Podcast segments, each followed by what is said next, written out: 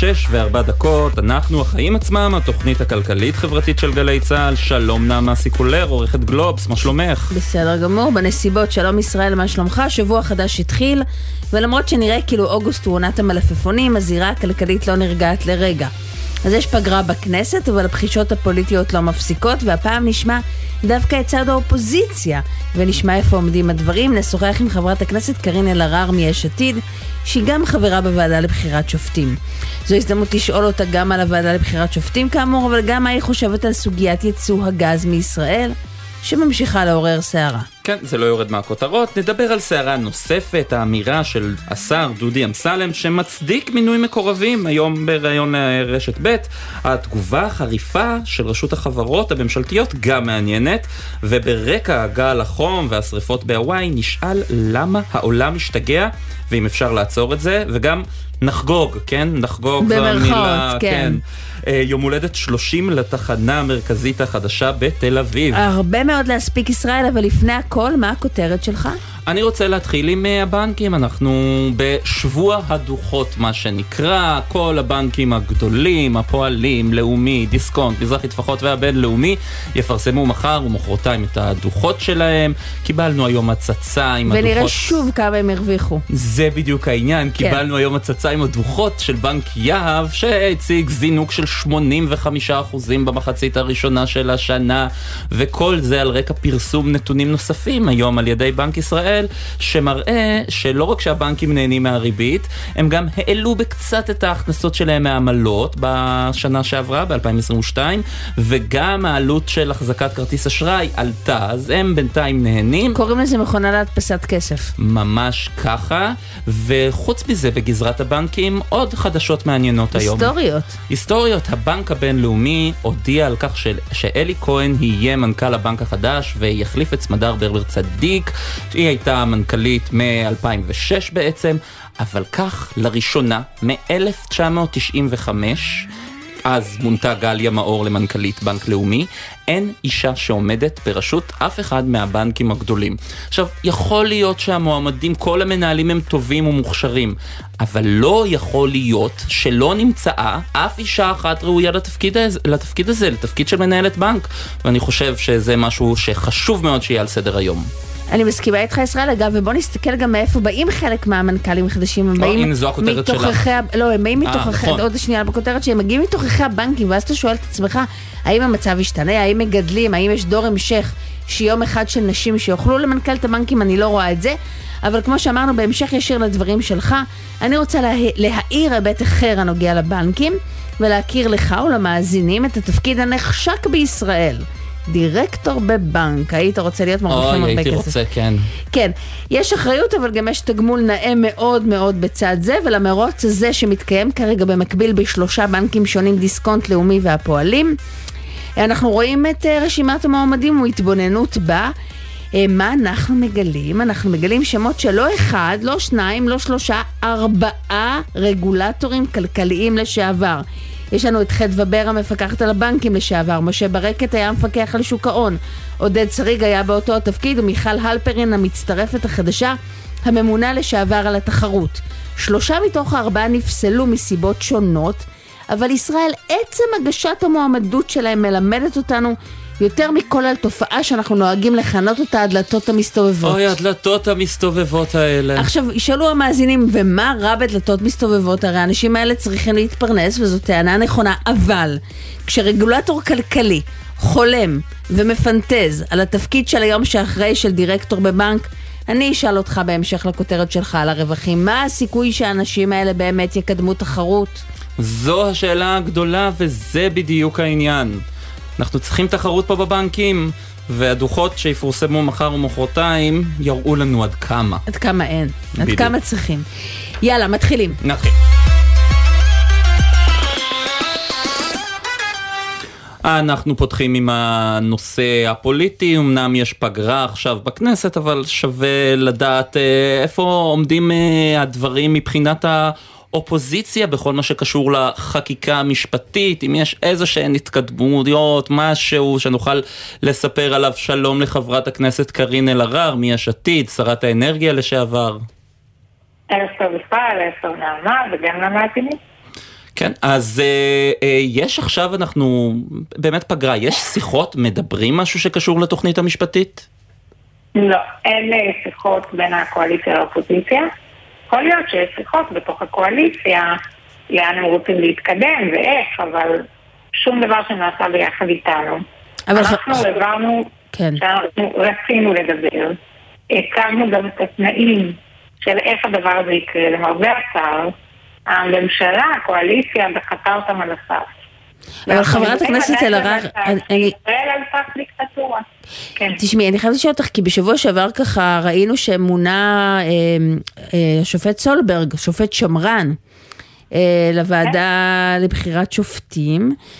ויש מי שפירש את זה כסוג של איתות לאולי איזושהי התקרבות בין הנשיאה לבין השר יריב לוין, או ניסיון לאותת לו בכל זאת איזשהו משהו שכן קורה או יכול לקרות מאחורי הקלעים? תראי, אני לא יודעת מה קורה בזירה הזאת. אני כן יודעת לומר ששופטים מתחלפים אה, בוועדה לבחירת שופטים. אה, זה לא כתוב אה, בטאבו על שם אף אחד. לי אין שום בעיה עם שופט כזה או שופט אחר. אני חושבת שהשיטה הנהוגה היא שיטה טובה. תמיד אפשר לשפר, תמיד אפשר לשדרג. אפשר, כמו שהצעתי אה, לאורך כל הדרך, לייצר קריטריונים כדי שנייצר יותר אה, גיוון, כפי שהקואליציה הודיעה שזה מה שהיא רוצה. הם לא רוצים את זה, הם פשוט רוצים... איזה סוג של קריטריון היית עושה? שופט מזרחי? שופט ש... איך, איזה קריטריונים את עושה? לא, לא, אבל הייתי מייצרת איזה שהם קריטריונים שיבואו ויגידו אה, האם זה מהפריפריה. אה, כן, הייתי, כן הייתי רוצה לראות בית משפט מגוון.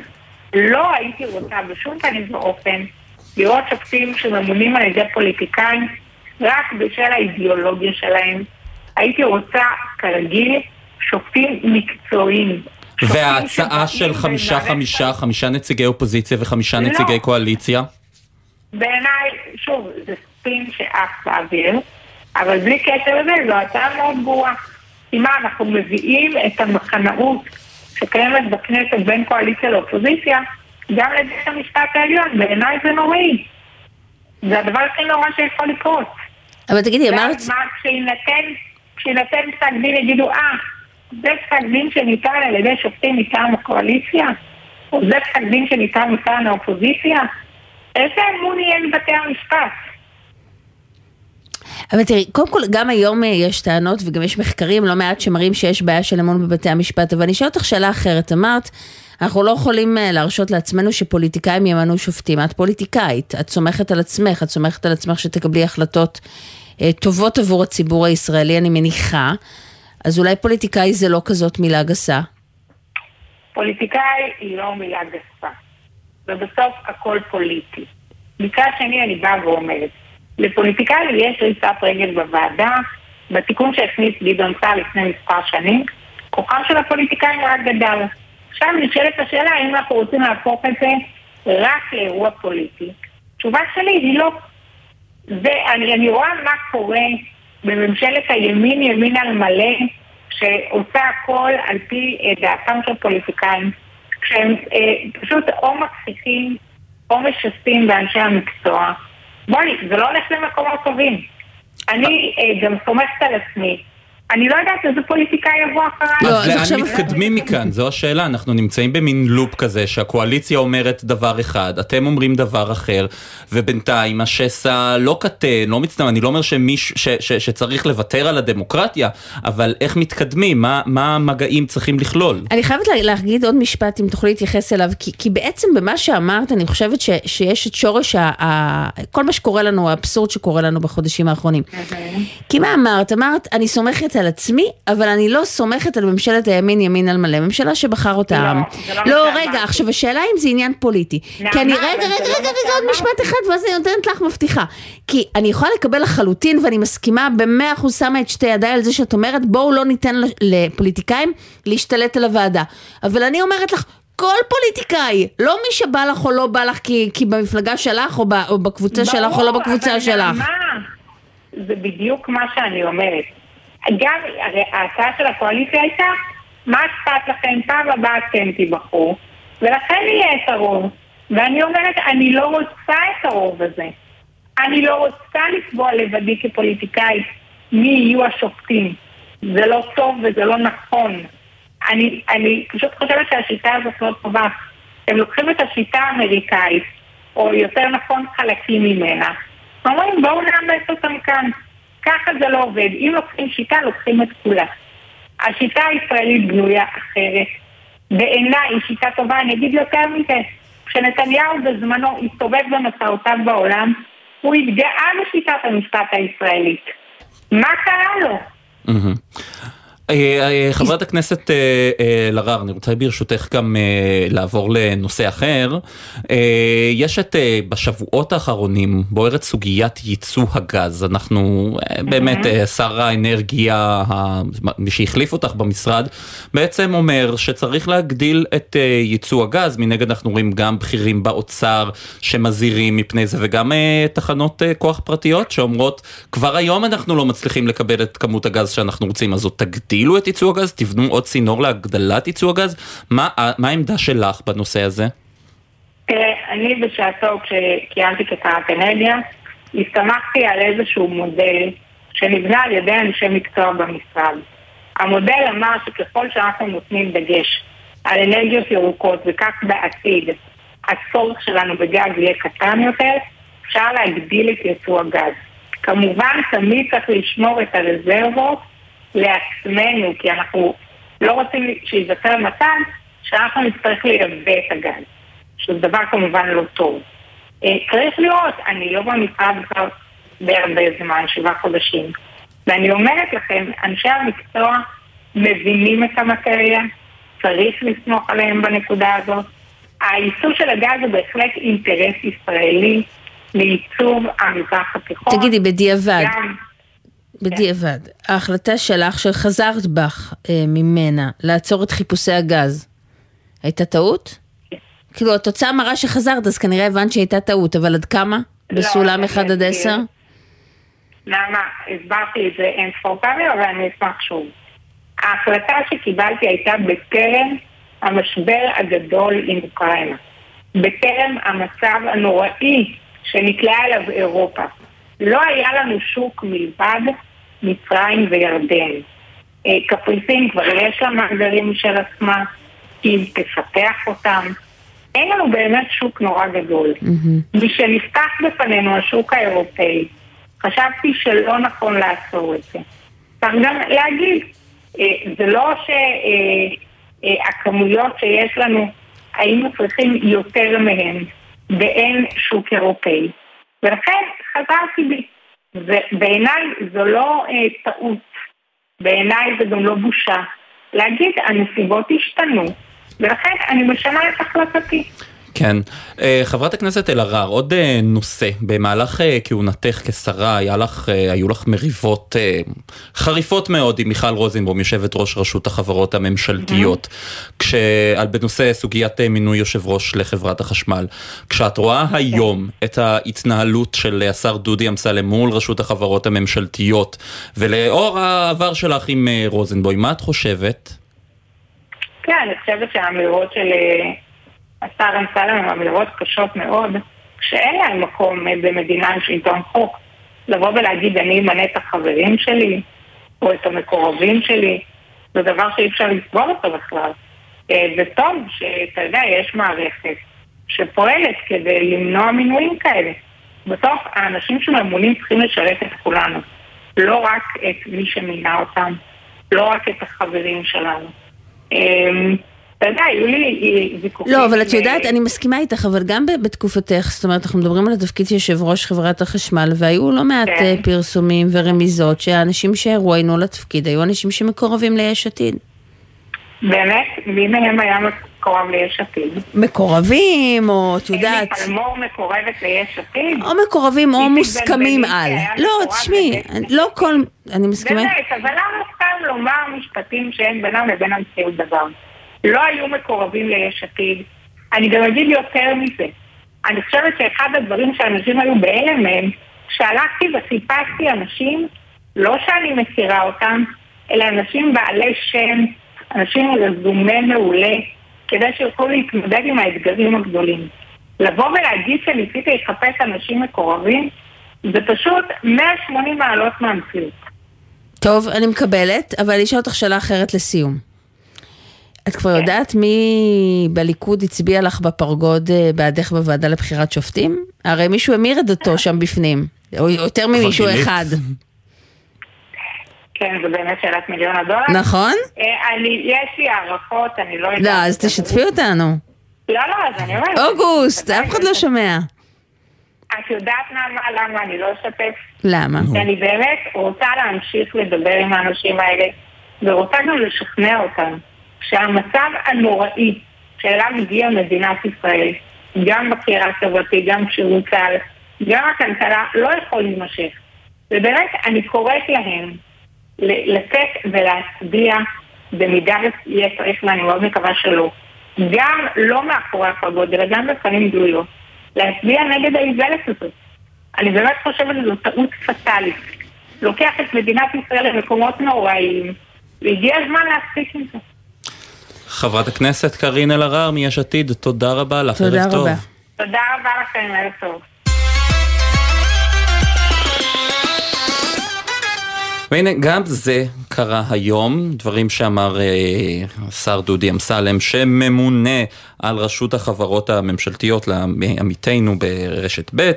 אה, התפקיד שלי הוא למנות דירקטורים, אני מגיש אנשים שאני מכיר מהחבר'ה, ואז רשות החברות פרסמה תגובה, אה, לא, רגע, שבעצם בוא נחזור למשפט, חייבים. חייבים. אני מגיש אנשים שאני מכיר מהחברה, אתה יודע, על זה אומרים, אף אחד עוד לא יצטער על רעיון שהוא לא נתן.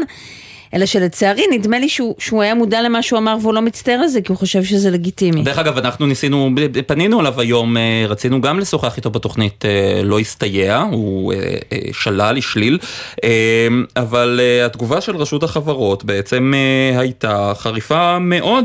גם הזכירו את הבקשה שלהם להופיע בפני ראש הממשלה נתניהו להסביר את הנושא הזה, וגם מנהלת רשות החברות, מיכל רוזנבוים, אמרה שהיא תמשיך לעמוד על כך שהמפעל העצום הזה, השייך כולו לציבור הישראלי, יתנהל על פי סטנדרטים מקצועיים ויעילים.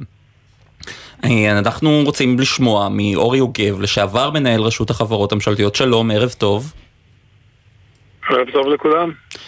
עד כמה העימות הזה בין אה, יושבת ראש הרשות לבין השר שממונה על הרשות פוגע בהתנהלות התקינה של החברות עצמן? מה שפוגע ב...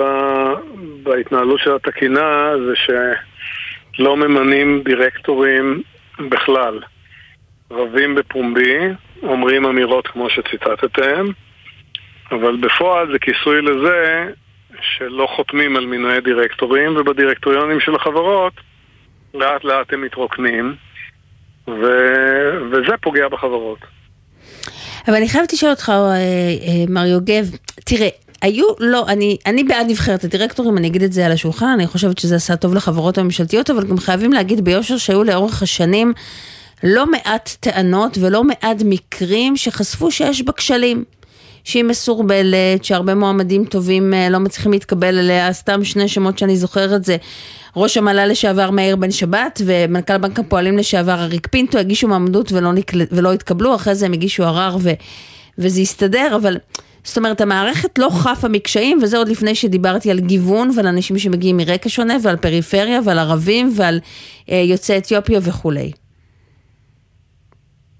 אז קודם כל, אה, הנבחרת שיש עכשיו מונתה לפני פחות או יותר שנה, הפיקה את כל הלקחים מהדברים שאמרת שהיה בהתחלה באמת פה ושם. עדיין רשימה של אלף ומשהו אנשים, היה את יכולת הערעור, אז באמת זה. ודרך אגב, יכול להיות שיש כמה מועמדים מתאימים שלא נק... לא נקלטו ברשימה. אבל אלף מאה אנשים, צריך כולה 200 או 300 דירקטורים. אתה שר, תבחר, ויש שם פריפריה, ויש שם חרדים, ויש שם אנשים, ויש שם מזרחיים ואשכנזים, כל מה שאתם רוצים.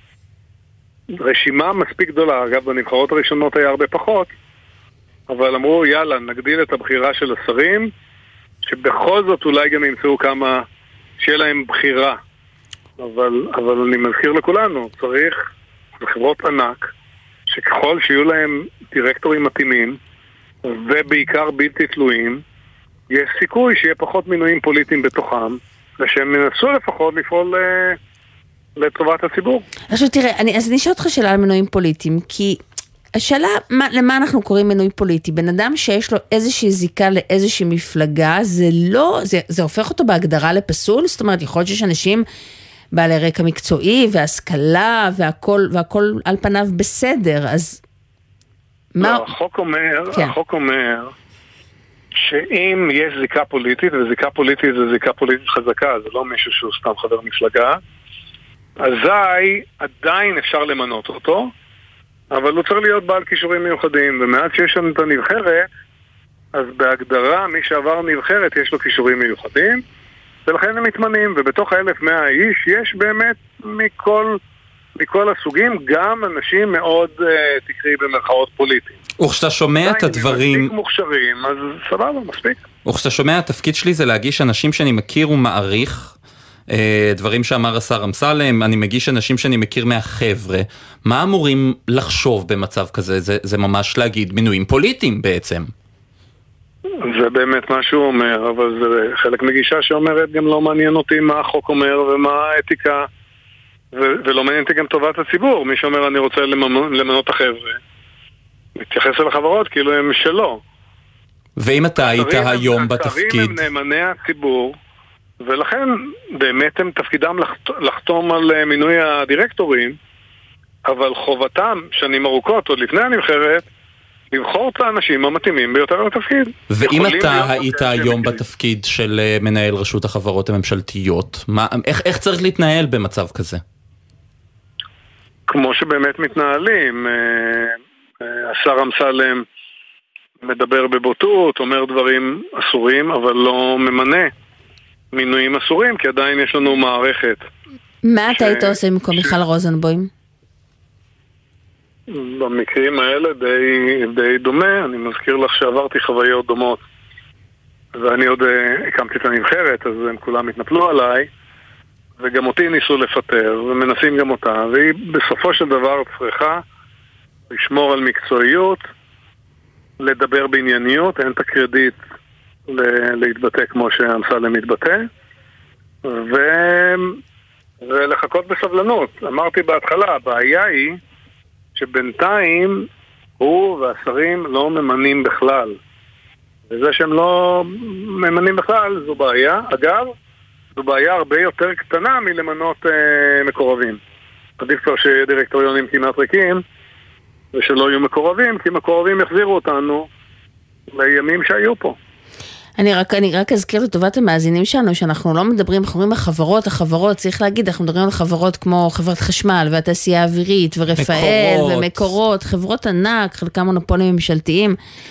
שמחזיקים באמת הרבה, הרבה שירותים חיוניים במשק הישראלי. אני חייבת לשאול שאלה אחת לסיום. תראו, אני אחבוש רגע, לרגע חברים את הכובע, אה, כובע של צד אחר, שאומר די לצביעות. תראו, ממשלה קודמת, ממשלת בנט-לפיד, מינתה את יושב ראש התעשייה האווירית עמיר פרץ, למרות שהוא לא עבר את ועדת המינויים, התכנסה מליאת הממשלה, הלכה על הראש של ועדת מינויים ומינתה אותו. אם זה היה קורה היום, אנחנו, העיתונות הייתה מה זה משתוללת. אז אולי יש, יש איזה ככה... משתוללה, קודם כל, לא, אה, אה. תקשורת כן עשתה מי שברך על, אה, על, על פרץ, וזה אבל בסופו של דבר כן עבר בג"ץ, היה בג"ץ, אישרו אותו בגלל באמת כישורים מיוחדים מאוד, בכל זאת היה שר ביטחון ויושב ראש הסתדרות וכדומה, והלוואי והיינו במקום שמנסים למנות, גם לא בסדר, אבל לפחות אם ממנים מקורבים, אז ממנים מקורבים מאוד מאוד בכירים ומאוד מתאימים, ואני כן מסכים עם מה שאת אומרת, שאין אין צדיקים בסדום, משני צידי המתרס מנסים למנות מינויים פוליטיים, אני חושב שזו מהתקופות היותר אה, בוטות, הייתי אומר. אה, אורי יוגב, לשעבר מנהל רשות החברות הממשלתיות, תודה רבה לך. תודה רבה לכם, ערב טוב. אנחנו מיד חוזרים, אה, נצא לכמה הודעות, מיד חוזרים עם מפעל חדש לתדירן, ואז נוכל לבדוק גם מה מצב התעשייה בישראל. אנחנו נלך לרחוב אלנבי בתל אביב, שסגרו אותו לתנועה ביום חמישי בלילה, ונראה איך, איך עבר יום העסקים המלא הראשון, וגם נחגוג. סוג אה, של. לתחנה המרכזית החדשה בתל אביב, מיד חוזרים.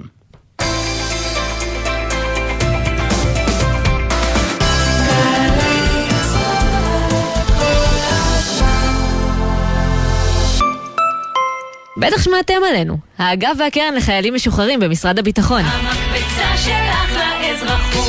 אבל חשבתם פעם למה אנחנו... המקפצה שלך לאזרחות. זה משום שאנחנו מציעים הרבה יותר ממענק ופיקדון אישי. גם לימודים, הכשרות ומלגות וגם ייעוץ אישי והכוונה. אז היכנסו לאתר שלנו, תנו לנו להיות... המקפצה שלך לאזרחות. יצואנים, תעשיינים וחברות עסקיות רוצים לייצא לחו"ל? לפרוץ לשווקים חדשים? תוכנית כסף חכם מחכה רק לכם. כ-80 מיליון שקלים יוענקו במסלולים ייחודיים ליצואנים מתחילים או מנוסים. עד חצי מיליון שקלים לחברה. אל תוותרו על הסיוע. עכשיו תורכם לגדול לעולם הגדול. שימו לב, ימים אחרונים להגשה. המקצה פתוח רק עד 20 באוגוסט. מהרו להגיש. לפרטים חפשו ברשת כסף חכם, או היכנסו לאתר מנהל סחר חוץ במשרד הכלכלה והתעשייה. כפוף לתנאי התוכנית. עמיתי מועדון חבר, הטבות בלעדיות על מגוון דגמי קופרה 2023. המבצע בתוקף עד 8 בספטמבר באולמות התצוגה של קופרה. פרטים בטלפון כוכבית 6331 או באתר מועדון חבר.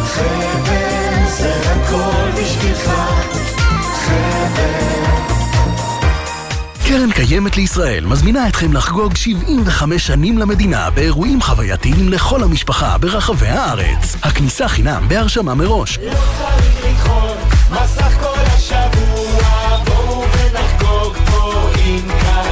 מספר המקומות מוגבל, פרטים באתר קק"ל.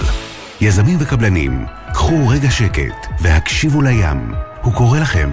הוא קורא לכם שלא להחמיץ את המכרז החדש של רשות מקרקעי ישראל ברובע שירת הים בנתניה.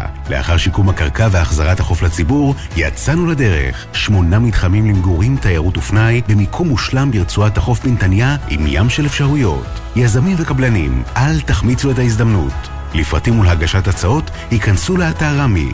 מועד אחרון, 14 באוגוסט. רשות מקרקעי ישראל. שלום, כאן יואב גינאי. המוסיקה ברדיו גרמה לי להבין מגמות בחברה שלנו. הסרט האחרון שראיתי בקולנוע לימד אותי על הכלכלה שלנו. והצגת התיאטרון האחרונה שעלתה לחצה לי על הנקודות הכי בוערות במדינה. כי זוהי תרבות, המראה הכי חדה לחיים שלנו. ולכן, בכל שישי בבוקר אני שואל, מה יהיה בתרבות? מה יהיה עם יואב גינאי? שישי, תשע בבוקר, גלי צה"ל.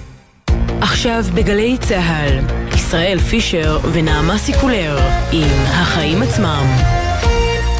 חזרנו עליכם. אה, חדשות טובות, מפעל חדש. אה, נפתח בישראל, אה, תדירן הקימה אה, מפעל אלומיניום חדש בשבוע שעבר. אה, שלום לך משה ממרוד, מנכ"ל ובעלים של אה, תדירן. משה ממרוד, אתה איתנו? כן, כן, אני כן, יופי. יופי. כן. כן. שומעים, שומעים. אז ספר לנו, אה, בשביל מה, מה, מה תייצרו במפעל הזה? יופי, אז קודם כל, אה, המפעל באמת הוקם שבוע שעבר. זה מפעל שהוא מכונות מאוד אה, אה, טכנולוגיות מתחדשות, אה, שהתפקיד שלהם, זאת אומרת, מה שהם עושים זה לקבל את אה, החומר הגולמי של האלומיניום שמגיע ב- בבולים גדולים, והוא הופך את זה לפרופילים ולכל מה שצריך. התהליך הזה נעשה אה, בטכנולוגיה מאוד מאוד מתקדמת ובעלות אה, מאוד נמוכה, משום שאת כל המפעל הזה, מכונה של איזה 150 מטר וכל מה שיש, מפעילים בסביבות ארבעה אנשים. הכל פול אוטומטי. אחד, זאת אומרת, שניים. לא, לא התווספו כתוצאה מהקמת המפעל עובדים חדשים. התווספו אה, ללוגיסטיקה, התווספו עוד מספר עובדים. אבל בשוליים. זה לא, זה לא, זה לא מפעל שבא, המטרה של המפעל, זה לא בא להעסיק מהמם. אנשים, זה מפעל שבא להתחרות ובא לתת ערך, ערך רב לכל, לכל אה, מי שצריך את הציוד המיוחד שאנחנו עושים, ואני מיד אסביר עליו. יופי, אז תתחדשו, וזה באזור התעשייה הציפורית בצפון. אה, קיבלתם מענק מהמדינה? מענק סיוע? לא, קיבל, לא, לא, לא, לא קיבלנו שום מענק, אנחנו לא, לא זה, אנחנו עושים את זה הכל... הכל בהשקעה. שלכם. כן, כן, הכל בהשקעה אז שלנו. אז זה מעביר אותנו... גם ל- עוד כן, דבר, כן, עוד דבר, סליחה. בבקשה. המפעל גם מקבל, מקבל כבר מחר או מחרתיים גז טבעי, זה עוד דבר שמוזיל מוזיל את עלות הייצור, ואנחנו, המטרה היא לא- לייצר מוצרים מאוד מתקדמים בעלויות מאוד מאוד נמוכות, ולהתמודד מול מדינות שלקחו את התעשיות בהרבה מדינות בעולם. תגיד, זה, זה מעביר אותנו לנושא הבא שרצינו לשוחח איתך עליו, וזה מצב התעשייה בישראל. לצערנו, אנחנו כבר לא רואים כאן השקעות גדולות בכל יום. אבל לפני שנדבר על מצב התעשייה, אני אשאל אותך, אתה הוזמנת לנסיעה של אה, שר הכלכלה ניר ברקת לווייטנאם וסינגפור? לא. לא הוזמנת. וקראת היום הבוקר את הידיעה בכלכליסט שאנשי עסקים שהוזמנו סירבו לנסוע? אתה מכיר את זה? אתה היית נוסע? בוא נשאל אותך ככה. מה? אתה היית נוסע? אם לו היית מוזמן? אה, קודם כל כן, לא הייתה לי שום התנגדות. שאלה אם זה היה מסתדר לי, כי אני... לא, לא, ברור, אני שואלת משאלות אידיאולוגיות, לא משאלות לו"ז. מה לא, אתה לא, חושב לא, על בחירה של מנהלים בכירים במשק הישראלי לא להצטרף לנסיעה, נקרא לזה, סמי-ממלכתית, בטענה שבגלל המצב בארץ היום אנחנו לא ניסע עם שר הכלכלה. לא, אני אעשה כל דבר, כל דבר שיקדם את התעשייה בארץ. אני תעשיין, אני אוהב את הארץ, אני אוהב את התעשייה בארץ. תמיד שואלים אותי, שנים רבות, תגיד, אתה מייצר, כדאי לייצר בארץ? אז אני אומר, כן, כדאי, אם יש לך טכנולוגיות, אם יש לך ידע, אם יש לך אנשים לויאליים, אפשר לנצל, אה, לייצר ולהתחרות בכל דבר. וכל כל מי שלא יהיה שר הזה או שר הזה, שיקדמו את, הק- את התעשייה שלנו, אני הראשון שארוץ ואעשה הכל. ומה בעצם באמת המצב היום של התעשייה? ראינו שבשנים האחרונות החלק של התעשייה בייצוא הישראלי ירד לפחות מחצי, כשתעשיית השירותים דווקא עלתה. איך התמונה עכשיו? אתם דווקא נהנים מזה שהדולר והאירו עלו. תראה, אנחנו לא מייצאים, מרבית הייצור שלנו זה לשוק המקומי. התעשייה היא, אה, אנחנו מפעל המזגנים בעפולה, אה, אה, הוא עשרות שנים, הוא היום מאוד מאוד מאוד פול עבודה. התעשייה טובה, אנחנו מייצרים מוצרים מאוד מאוד איכותיים, נדרשים, ואנחנו כבר בימים אלו מוס- מוסיפים עוד שני קווים שנרכשו לפני כשנה וחצי או שנה, והם מיועדים לייצוא. אני מאמין שגם בייצוא מצבנו הולך להיות טוב. גם אם אה, אין ספק שגם השינוי של המטבעות יכול גם לעזור לנו. כלומר, אתם לא, אתה לא מבחין באיזושהי אה, האטה בפעילות. אמרת שאתה, את רוב הדברים שאתה מייצר זה למשק, שוק המקומי, אתה לא מזהה איזושהי האטה בפעילות כאן בשוק המקומי. יש סוג קטן של האטה. אני נמצא בתחום ש... שהוא תחום שבינתיים מאוד לא מרגיש במיוחד את ההאטה. טוב, קיץ, אתם מוכרים מזגנים. נכון. וזה גם לא קיץ קל, זה קיץ כפי שאנחנו מרגישים עכשיו, הוא קיץ, אה, חתיכת קיץ. אנחנו עובדים full full full, וזה כיף ענק. תגיד, אבל אתה בטח מדבר עם חברים שלך, מנכ"לים אחרים, ואנחנו שומעים קריאות אזהרה למשק הישראלי בהרבה מאוד תחומים, אתה שומע את זה? תשמעי, כל אחד עם, כל אחד עם... אין ספק שאנחנו נמצאים בתקופה לא נוחה, יש צד אחד נגד וצד אחד בעד. אני בצד של האמצע, אני בצד של המאחד. אני, אה, כל ההשקעות שלי הן לטווחים ארוכים, הן לא לטווחים קצרים. אני רואה שיש קצת בעיות היום, מרגיש אותן. אני מסתכל לטווח ארוך, אני מאמין בארץ שלנו, באנשים שלנו, אני אשקיע פה, ואני מאמין ש... ש... טוב, אתה מבין שאחרי השיחה הזאת יקראו לך ביביסט, כן? ממש לא. אני לא ביביסט ואני לא גנציץ ואני לא כלום. אני ישראלי גאה. טוב, אז היה תענוג לדבר עם ישראלי כל גאה. מי- כל מי שמאחד אותנו וכל מה שזה, אני אה, אה, מברך אותו. אז אנחנו נברך אותך ונאחל לך בהצלחה, אה, ותצליחו ותודה שדיברת איתנו. ערב טוב. תודה רבה. תודה רבה להתראות. ושיהיה טוב למדינת ישראל. ביי ביי. אמן.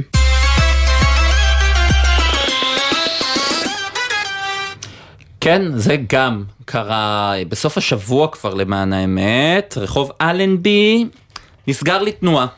אה, בגלל עבודות הרכבת הקלה, וכבר שמענו ממקרים קודמים, מרחובות קודמים שנסגרו, שבעלי העסקים סובלים, מה זה סובלים? ולא מקבלים מספיק פיצויים. אז אנחנו רוצים לשמוע מה היה היום ברחוב אלנבי, בעצם יום העסקים המלא הראשון מאז החסימה. שלום לטל ויינברגר, בעלת סלון יופי ברחוב אלנבי. שלום, שלום לכם. אז איך? איך, קשוח. זה לא קל, סגרו לנו כל ה-LNB, לא קל בכלל, אין אוטובוס יותר, אין תחנת אוטובוס, הכל סגור. זה מאוד מאוד מוזר במיוחד ב-LNB, שזה רחוב אה, מאוד אה, עם מלא עסקים. אה, מלא עסקים גם סגרו. לידינו כבר אין לנו שכנים. סגרו ומה? הלכו למקום אחר? מה- מה עשו? כן, כן. גם עברו, או שעברו, או שסגרו לגמרי את העסקים שלהם. והיום, היו, היו פחות לקוחות היום? כן, ברור. רגע, אבל יש פיצוי? מה זאת אומרת, אנשים לא, סוגרים? שום דבר. אז הלכו הכנסות, הלך הכל? אין לנו, אני, אני מחכה עדיין שעוזרים לי עם השכירות, שום דבר. אה, שכירות, ארנונה, הכל אותו דבר, הכל נשאר אותו דבר, חוץ מזה. את פנית לבעל אה, הבית שאת שוכרת ממנו את החנות? מה הוא אמר? כן. הוא לא עונה בינתיים. אז לא את. את לא חושבת גם לעבור למקום אחר? אני חושבת, אבל אנחנו מספרה שברוך השם עובד ממש טוב עד היום, ואני עוד לא יודעת מה לעשות. אם זה ממש פוגע, אז אנחנו גם עוברים מקום, כן. אנחנו נעבור גם מקום. זה רוב הלקוחות שבאים אלייך, אני מניח שזה בגלל שזה ברחוב אלנבי, וחנייה בתל אביב גם ככה אין, אז הם בטח באו בתחבורה ציבורית. היום, מה הלקוחות סיפרו לך על איך הם מצליחים לבוא? אה, הם מצליחים לבוא רק ברגל, או ברגל, אבל לא באוטובוס יותר. אה, כן, זה רק ברגל שאפשר להגיע לפה, או באופנוע, אבל לרוב הלקוחות שלי אין אופנוע, כן, נשים. תגידי, גם עיריית תל אביב לא שמעת כלום? יש בחירות אוטוטו. לא. אה? בוא נראה. לא, אין, אה, אין שום דבר מעיריית תל אביב, באמת שלא. הלוואי. תראו, חברים, צריך להגיד, זה נשמע קשוח ביותר, אה, אבל אתם יודעים, אה, מעשים גדולים, אה, הדרך אליהם היא קשה וסזיפית. אה, אנחנו השבוע תיפתח הרכבת הקלה באיחור ניכר. כן. עם, הרבה הרבה, אתם יודעים, ככה, דברים שהתקלקלו בדרך, ובכל זאת בסוף יש למדינת ישראל רכבת קלה, אז צריך לזכור גם את זה. את חושבת שהמחיר ככה האישי הוא, הוא שווה באיזשהו מקום אל מול התוצאה הסופית? אבל הבעיה שהתוצאה הסופית זה עוד הרבה זמן. אמרו לנו ארבע וחצי שנים. אני יודעת שזה כבר, אה, גם אם אני צרפתי, אני יודעת שזה לא יהיה ארבע וחצי שנים, כן? זה יותר. לא יותר. ברור. כן, ועוד לא התחילו עבודות בפועל עם האבק והלכלוך, נכון? סגרו. שום, שום דבר, רק סגרו. עוד לא התחילו כלום. זה מה שמבאס. שכן פת- סגרו את הכל בלי להתחיל, כן? מיום שישי סגרו לנו. לא מהיום, כן? ו... זה קשוח. רגע, אז כבר התחלת לחפש מקומות אחרים, או שעוד לא? לא, כי אני אמרתי, בוא נראה איך זה הולך להיות. היום היו לקוחות אגב? אני מספרה. היה, היה, ברור שהם כן, יש לי לקוחות גבוהות, כן? אז אנחנו עובדים עם לקוחות שלנו. אבל אה, זה מבאס אותם גם להגיע לפה. זה לא רק לקוחות מתל אביב, את יודעת, זה לקוחות מראשון, מגבעתיים.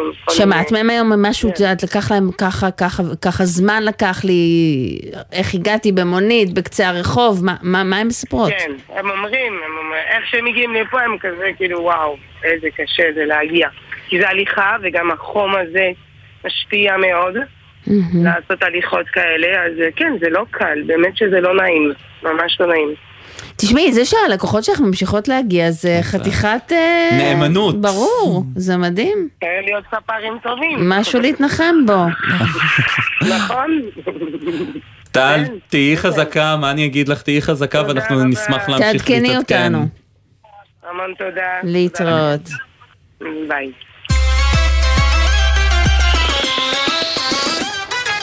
יצא לך להסתובב היום קצת ברחוב? אה, לא, ממש לא. האמת שגם אני לא, ואני בן אדם שאוהב ללכת ברגל היום. מהמזגן לא למזגן. מהמזגן למזגן, וגם קראתי אה, את כל הדיווחים האלה מהוואי, עם, עם עשרות הרוגים שם, באמת כפר שלם כדור הארץ, מה, הוא משתגע. הוא משתגע. או שאנחנו משתגעים, או הכל ביחד, כן. או שאנחנו מקדים. טוב, נשאל את זה את אה, פרופסור יואב יאיר, דיקן בית הספר לקיימות באוניברסיטת רייכמן, שלום, ערב טוב. ישראל ונעמה, ערב טוב. אז מה, כדור הארץ משתגע? לא, כדור הארץ לא משתגע, כדור הארץ מגיב למה שהאנושות עושה לו. ואחד המופעים של זה זה מזג אוויר חריג וקיצוני באזורים שונים בעולם. אתם התייחסתם לשרפה בהוואי, זה באמת היה אירוע פנומנלי, נדיר, אבל אה, אם אה, המאזינים זוכרים, וגם אתם בוודאי, כל הקיץ הזה הוא חריג, ואירופה, ארה"ב, קנדה, שרפות בכל מקום, גלי חום נוראיים עם טמפרטורות קיצוניות. אנחנו מרגישים את קצה זנבו אולי של אה, שינוי האקלים, כאן מזג אוויר באמת אה, חריג, לח וחם, משהו טרופי כזה באמצע הקיץ, מאוד חריג. אה, קיץ, לא הייתי אומר שגרתי, אבל הוא מסמן את הבאות. שינוי האקלים האזורי במזרח התיכון ובישראל בפרט הוא אה, דבר שעובדה קיימת, זה לא משהו עתידי או איזושהי היפותזה של מדענים. רגע, אתה מפחיד אותנו. מה, מה, יהיה עוד יותר גרוע? כן, יהיה עוד יותר גרוע, אני לא רוצה לייפות את זה בוורוד, אנחנו לא בעולמה של ברבי, אנחנו במציאות, והמציאות היא שעל פי כל החישובים והמודלים של השירות המטאורולוגי ומודלים אחרים, אה, עד אמצע המאה אנחנו נתחמם בעוד אה, מעלה וחצי עד שתיים וחצי מעלות בממוצע, וכמות המשקעים תרד ב-10-15% בממוצע. אז כמובן שתהיינה שנים יותר צוננות, ואולי גם חורפים קרים, ואולי גם גשם פה ושם, אבל במגמה האקלימית לתוך אמצע המאה, אלא אם כן האנושות תעשה משהו רדיקלי. אז, אז רגע לפני שנדבר על מה אפשר לעשות, אני רוצה בכל זאת רגע לקפוץ להוואי, אה, מטאפורית, ולדבר קצת על הוואי, כי אתה יודע, אני לא הייתי בהוואי, אתם הייתם לא, בהוואי? לא הייתי לא עדיין, היינו, אבל כולנו. מכירים את איך היא נראית מהטלוויזיה. והופתעתי כי זה אזור שבעיקרון הוא רווי במים, והוא אזור מאוד ירוק, וגם אתה אומר שזה אירוע מאוד מאוד נדיר. אז בואו אולי כדי להסביר מה קורה לנו, נסביר גם מה קרה שם. כן, טוב, הוואי זה באמת, כמו שלכולנו זכור, אזור טרופי, אי מוקף באוקיינוסים, כמויות משקעים גדולות, הרבה מאוד מים, הרבה מאוד ירוק. אני זוכר שגדלתי על, על הוואי 5-0 במהדורה הישנה עם סטיב מגארט, תמיד הכל ג'ונגלים ודקלים וחופים נפלאים, אבל אחד הסימנים המובהקים לשינוי האקלים הגלובלי הוא אה, התייבשות וגלים של בצורות ויובש, ופתאום אה, ורוחות. אנחנו מגלים ש, שבמאי, מ- במאי השנה, החלה תקופה של יובש שמתמשכת כבר שלושה וחצי חודשים, וכמות המשקעים בהוואי ירדה כתוצאה מכך, הצטברה כמות גדולה מאוד של יובש, עשב, האדמה חמה, וכל מה שהיה צריך זה איזה מין שילוב נסיבות קטלני מרוחות הרריות, רוחות שיורדות במורד ההר, והתעצמו עקב הוריקן או טייפון, יש לומר, שהיה מרוחק מהוואי, טייפון דורה. כל זה ביחד גרם למשאבי רוח שהפילו כנראה קווי מתח גבוה, וכשיש דלק לבעירה, כל מה שקורה זה שרפה וואו. מהירה מאוד. דברים שיכולים לקרות גם אצלנו, נכון? היובש, אנחנו רואים פה יותר אה, יבש, ו- ו- ויש רוחות לפעמים, וכשמזג האוויר משתגע, אז זה יכול לקרות גם אצלנו. זה קרה כבר אצלנו, זאת אומרת, אני רוצה להזכיר לך את אה, אסון הכרמל, את השרפה בהרי ירושלים, ליד מעלה החמישה וליד מושבים אחרים, גם בחיפה ראינו שרפות בתוך הכרמל עצמו, ברמת הגולן אה, ובשטחי אש של צה"ל, זאת אומרת, אה, צירוף הנסיבות הזה של יובש, רוחות חזקות וטמפרטורה גבוהה אחרי תקופת בצורת ממושכת קיים בישראל, ולכן אה, אה, שאלו אותי כבר הבוקר על זה ואמרתי, זה לא שאלה האם תהיינה עוד שרפות גדולות ממדים בישראל, אלא רק אלא מתי? כן, מפחיד מאוד. פרופסור יואב יאיר, אה, דיקן בית הספר לקיימות באוניברסיטת רייכמן, טוב שהזכרת לנו שאנחנו חייבים לעשות יותר. חייבים. נכון, נכון, אתה צודק. תודה רבה. ערב נעים תודה, תודה.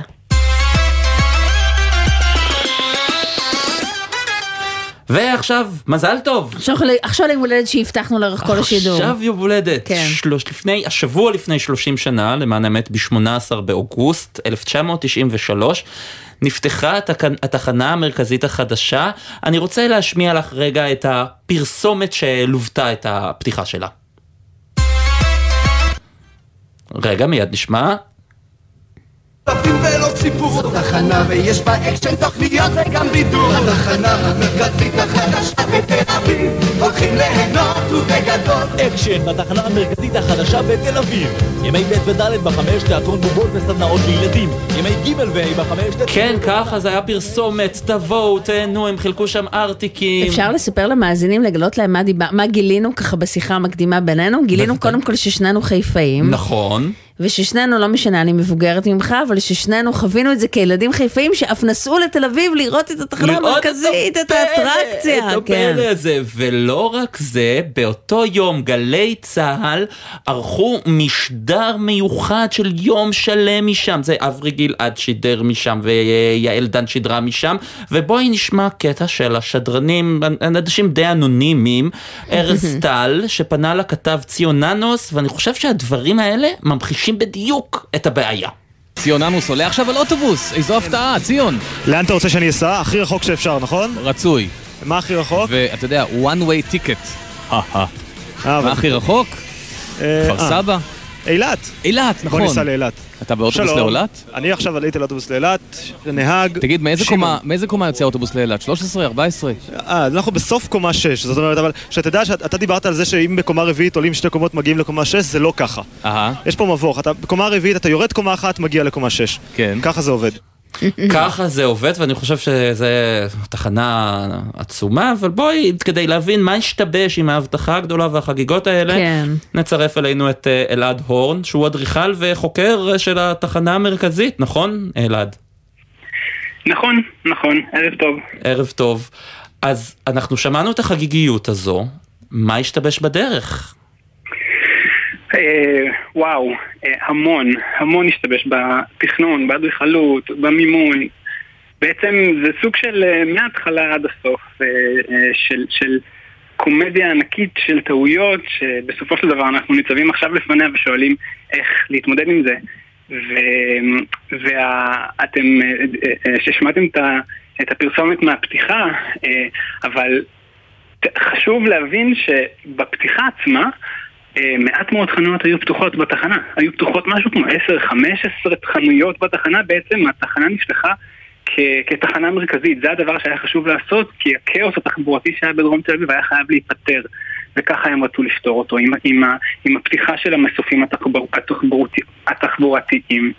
אבל, אבל הבעיות הם, הם נולדו משהו כמו עוד 30 שנה אחורה, בשנות ה-60 בעצם, כשעיריית תל אביב מחליטה שהיא צריכה לעשות משהו עם התחנה הישנה, שנמצאת קצת צפונה משם, ב- בצפון אה, השכונה נווה שאנן. אה, התחנה המרכזית הישנה כבר גולשת, האוטובוסים גולשים על גדותיה וגורמים לשכונה באמת להידרדר עוד ועוד ועוד ועוד בעצם, גם מזיהום אוויר, גם מרעש וכל הנושאים האלה.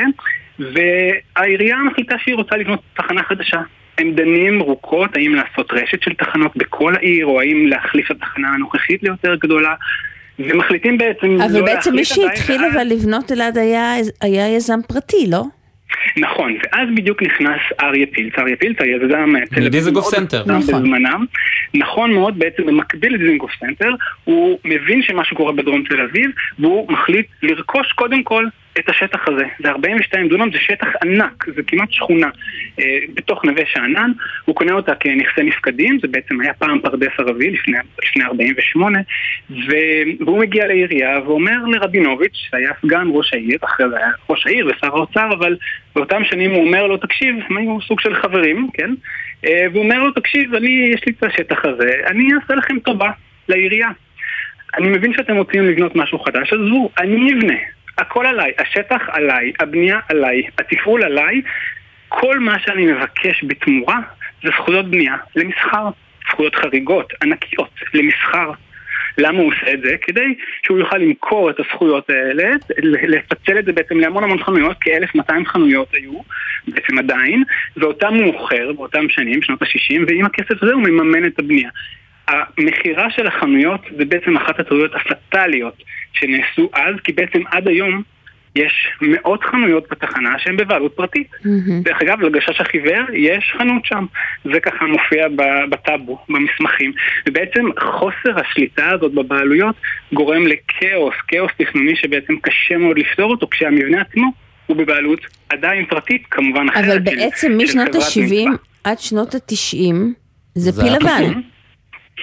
אז הת- התחנה מתחילים לבנות אותה בדצמבר 67 כמ- כתחנה המרכזית הגדולה בעולם. למה צריך למה תחנה צריך? כן. הגדולה בעולם במדינה שהיא שלושה וחצי מיליון איש, כשהם כותבים שיהיו כדי להיכנס לספר גינס, מה. זאת אומרת? סתם. א', כי הם נכנסו באמת לספר גינס ב-93, יש את זה ממש באחת החוברות הספרים האלה היפים, אבל המטרה היא, אני מניח, כן, היא בעיקר כלכלית, של לקחת את הכסף של כמה שיותר חנויות, כדי שאנשים, כמה שיותר אנשים יבואו כי הם צריכים אוטובוס, ובדרך, בכאוס התכנוני בפנים, בלבירינט הזה, יקנו עוד ועוד ועוד, וזה אחת הסיבות. רגע, אז השאלה היא מה כן, עושים איתה עכשיו. יש לנו את הבלגן העצום הזה. צריך להרוס אותה ולהקים משהו אחר במקומה, או... כן, אז, זה- אז זה באמת אה, שאלה ענקית, העירייה אה, מתחילה להבין שהיא צריכה אה, לתכנן את המקום הזה, בין היתר אפילו שזה מקום פרטי. משרד התחבורה החליט בעצם, והוא חזר בו מהחלטתו, אבל בגדול היה החלטה להוציא את התחבורה הציבורית, זה אחד הדברים הכי חשובים שצריך לעשות, להוציא את חלקה או את רובה של התחבורה הציבורית משם. ואני חושב שההנחה הזאת שחייבים להרוס את המקום הזה ולשבור אותו ולהעיף אותו, זה הנחה קצת אה, לא ריאלית ואולי אפילו... אה, קצת ילדותית כזה, לא טוב לי אז אני שובר והורס, בעוד שאני חושב שיש שם מבנה ענק, המון המון שטח, זה 230 אלף מטר מרובע, זה כמו שלושת מגדלי עזריאל עם הקניון ועוד. וואו. יש שם שטח ענק שאפשר להתחיל להשמיש אותו, אפשר להתחיל לחשוב מה עושים, יש שם חללים מכל הגדלים. אבל מכל רק אם יעיפו את הזיהום. אוויר. כן, זה הדבר כן, אבל גם הריסה תעשה חתיכת זיהום אוויר. כן. חתיכת לא, אבל את הקשרים רק. וזה, שלא כן. יהיו שם כל כך הרבה אוטובוסים. טוב, אנחנו שומעים ברקע אז- שיר... אה, את שיר הסיום, את מלך, הק- אני הוא מלך הקסטות של ניסים גראמה, אה, אלעד הורן. זה גם קשור. כן, כן. תודה רבה, תודה תודה לך. רבה. אה, אנחנו מסיימים, נגיד תודה גם לברק בטש ועמליה זקס לוי שהיו על ההפקה, מיכל כהן הייתה על הביצוע הטכני, אה, בפיקוח הטכני אילן גביש מיד אחרינו רצועת הביטחון, יוסי ריס הוא על הדיגיטל, תודה נעמה סיקולר, תודה ישראל פישר. להתראות. להתראות.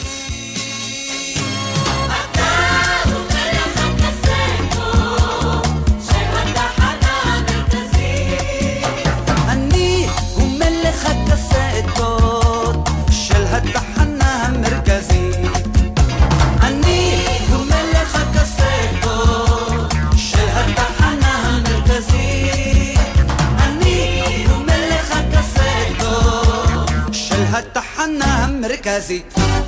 בחסות רשת ביתילי, המציעה הטבה של אלף שקלים לקניות במחלקת עיצוב והלבשת הבית. לרוכשים בחמשת אלפים שקלים ומעלה בסניפי ביתילי. השנה, שנהיה לשזלונג ולא רק לספה. בחסות אייס, המציע לכם לרגל שיא החום את מבצעי שיא הקיץ! כמו מאוורר עמוד שבמבצע ב-79 שקלים! אייס!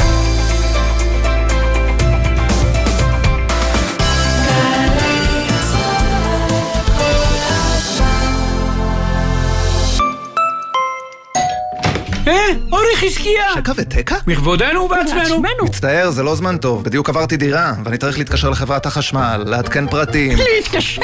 אתה באמת מצחיק. תשלח וואטסאפ. וואטסאפ? שקע, תסביר. עברתם דירה וצריכים לעדכן פרטים בחברת החשמל? אפשר לשלוח וואטסאפ. חברת החשמל זמינים גם בוואטסאפ, במספר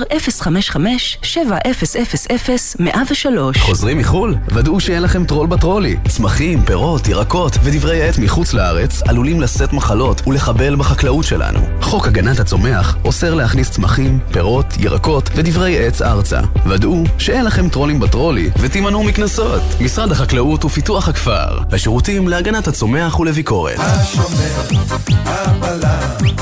הבלמח ההגנה אצל לחי צהל המשפחה למוזיאונים של משרד הביטחון להכיר את ההיסטוריה של היישוב העברי מראשית הציונות ועד הקמת מדינת ישראל וצה"ל, תערוכות וסיפורי גבורה במוזיאונים של משרד הביטחון ברחבי הארץ. חייבים לבוא לראות המוזיאונים של משרד הביטחון חפשו אותנו בגוגל. מגיש אגף משפחות, הנצחה ומורשת במשרד הביטחון. אחותי, על מה את מסתכלת? שימי לב לכביש. כאן רבת קריסטינה וידצקה, שוטרת צבאית מהיחידה המרכזית לפיקוח תעבורה. אני יודעת שיש לך הרבה להספיק, כי יצאת הביתה רק לכמה ימים. אבל בחייך, כשאת על הכביש, שימי את הטלפון בצד והתרכזי בנהיגה. אין הודעה חשובה מספיק ששווה את החיים שלך. את הווייז אפילו לפני הנסיעה, ואל תתני לשום דבר להסיט את העיניים שלך מהכביש. כי בשנייה אחת אפשר לאבד שליטה על הרכב ולהיפגע. אני סומכת עלייך אחותי. גם אני מחויבת לאנשים שבדרך עם הרלב"ד.